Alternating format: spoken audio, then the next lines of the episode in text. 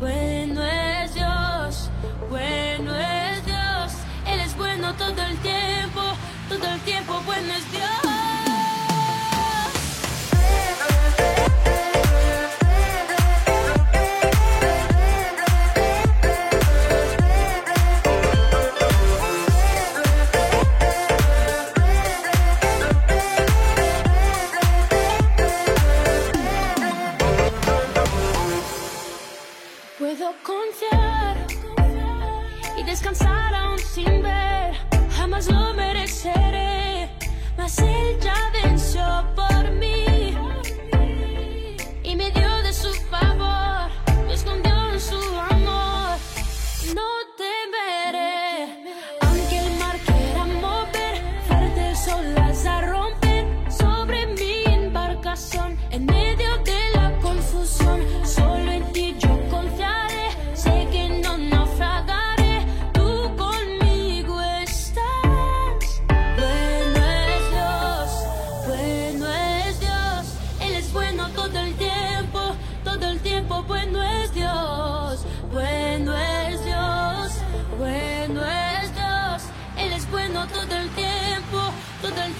tiempo bueno es Dios. No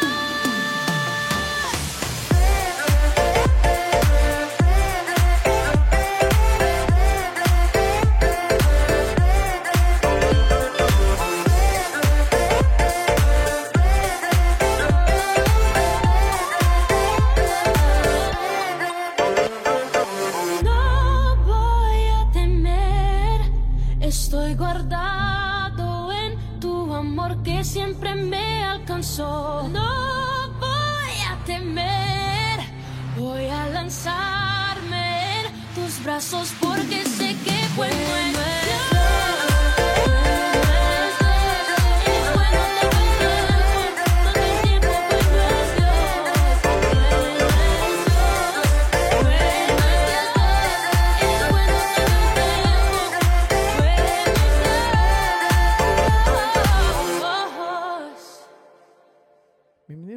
más Atrévete, es un gusto podernos encontrar una vez más en este nuevo podcast.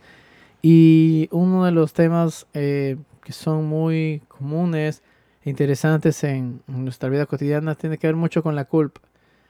Eh, para lo cual todos sabemos que esto nunca ayuda a la situación. Sin embargo, esta reacción instintiva yace en nuestra naturaleza desde el principio de los tiempos. Echar la culpa a otros ha sido problema desde el comienzo de la humanidad y eh, un, un diario en Inglaterra en el 2017 menciona algo más o menos similar.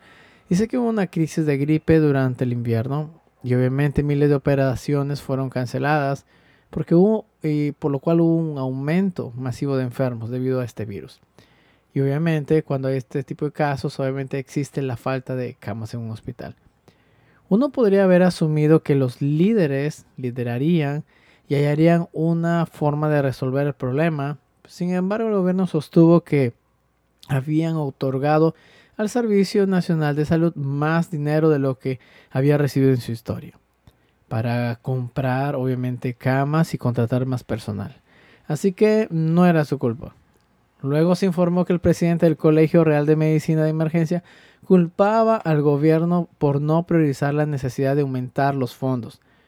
Obviamente para el servicio esto era para el Servicio Nacional de Salud, por lo que tampoco era su culpa.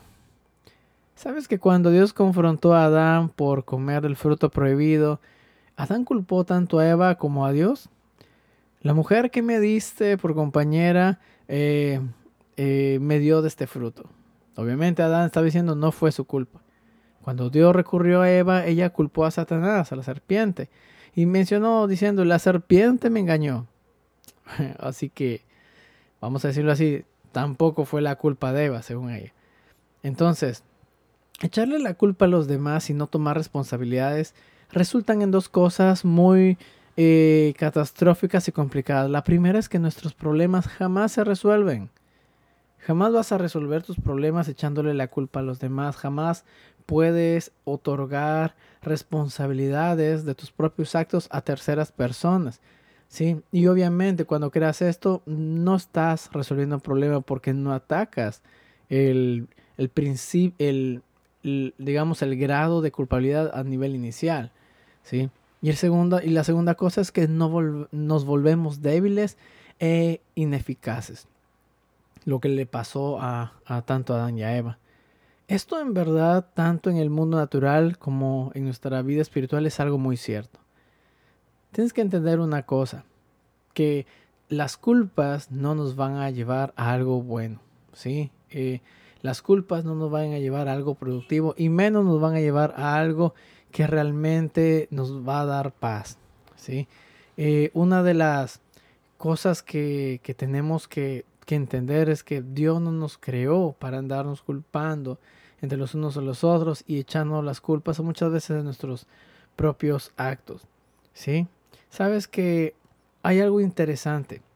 Cuando eh, recordamos esta frase, la verdad te hará libre. Básicamente no necesitamos tener miedo en hacer lo correcto, lo cual a veces pasa. Las personas generalmente tienen temor de lo que pueden perder, de lo que les pueden decir, de lo que puede pasar en su vida si es que dicen lo que es correcto. Pero la verdad es que no necesitamos tener miedo en hacer lo correcto. Cuando nos metemos en un lío no debemos profundizar tanto para evitar las consecuencias. La verdad, si aceptamos la culpa de los problemas que son nuestra responsabilidad, ganamos fortaleza. Culpa es debilidad. Decir la verdad o hablar en verdad o aceptar la culpa es, sinónimo de fortaleza. Ganas eh, fortaleza de carácter. Y obviamente nos limpiamos de raíz, de la raíz del pecado que aún está en nosotros. Recuerda que cada persona somos tenemos la tendencia a pecar y obviamente tenemos esta tendencia a echar las culpas. Incluso como discípulos necesitamos entender esto. Dios no puede usar personas que se, que, eh, se esconden de la verdad acerca de ellos mismos. ¿Sí?